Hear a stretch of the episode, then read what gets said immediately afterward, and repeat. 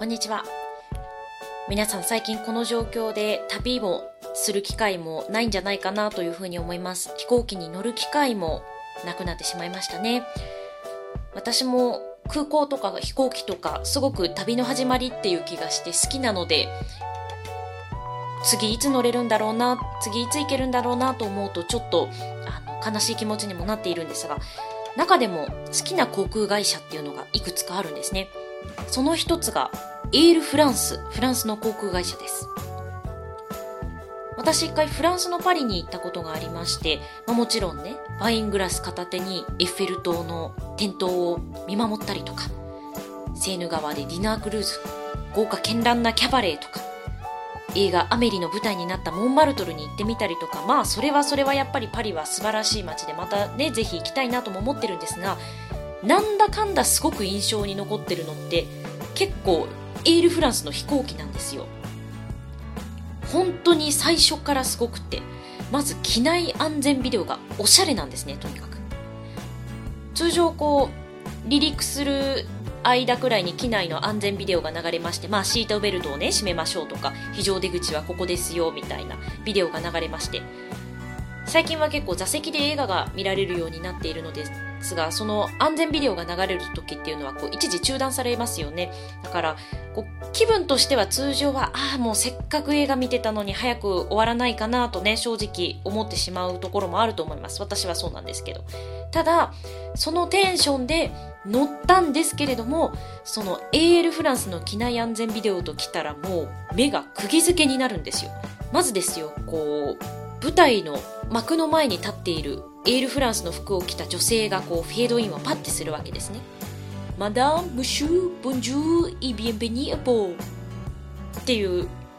掛け声とともにこう幕がさーっと開くと。フランスカラーのボーダーの服を着た女性たちがこう次々と出てくるんですね。ネイビー、赤、白のフレンチカラーの服の女性たちですね。手とか振ってくれるのでちょっとこっちも振り返したくなる気分になっちゃったりして。でその人たちが出てきてくるくるってこう一人ずつ回りながら席についていくんですね。えなんだこれ？ミュージカルでも始まるんじゃないのかっていうような形でもうそこからもうずっと見てしまうじゃないですか。シートベルトの説明とかもすごくって腰にねちょっと手を当てながらフランスなまりの英語で It will elegantly highlight your waistline while ensuring your safety. セーフティーはもちろんウエストラインも強調してくれますからね。みたいなわあさすがフランス。でそのボーダーの服を着た女性たちももう右に左にポーズなんかを取りながらベルトを締めるんですよね。なんかもう離陸もしてないのにそのビデオを見るだけでもうフランスに来たような気になってテンションがすごく上がる。今まで乗った航空機の中で機内ビデオを見てる時間が一番短く感じましたね。まあそういう感じで離陸をするわけですよ。で、次に機内食のメニューが配られますよね。機内食のメニューって通常はこう縦長のシンプルな白い厚紙で、まあ、開くと結構余白がいっぱいある形で、ちょっと上品な斜めの字、イタリック体の斜めな字なんかでメニューが書いてありますけれど。ところがエールフランスのメニューのカードはすごく可愛くて、海外のバースデーカードみたいなこう正方形のカードが配られるんですね。柄もネイビーのドット柄にゴシック体で黄色くメニューって書いてある。アーティスティック。一人一人色や柄も違うので、もう持って帰っちゃいましたよ。で、そんな可愛らしいメニューを見た後に機内食が出てきますよね。まず機内食は、おしぼり自体がこう香水みたいなちょっといい匂いがしたりして。チーズに関してはあんまり機内食っぽい感じのしないゴールドの高級な感じの包みに入って出てきて。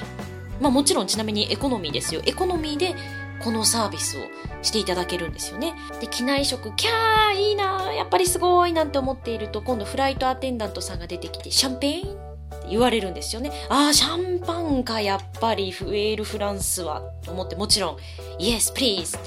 シルプレイですよね。頼むわけですよ。でシャンパンも手渡されるのと同時にワインって聞かれるんですよね。あ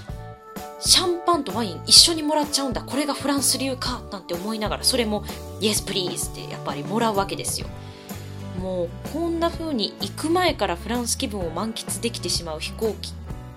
料金的にはねお得な LCC も参金出てきますのでもちろん使う時もありますけれどもこんな風にお国柄を感じられるサービスもいいなと思って海外に旅行に行く時にその旅行先の航空会社を使ったりするのも結構好きですね。また海外に行ける状況になったら是非飛行機にも乗って楽しみたいないろんなところに行きたいなと思います。それでは今日はこの辺で。さようなら。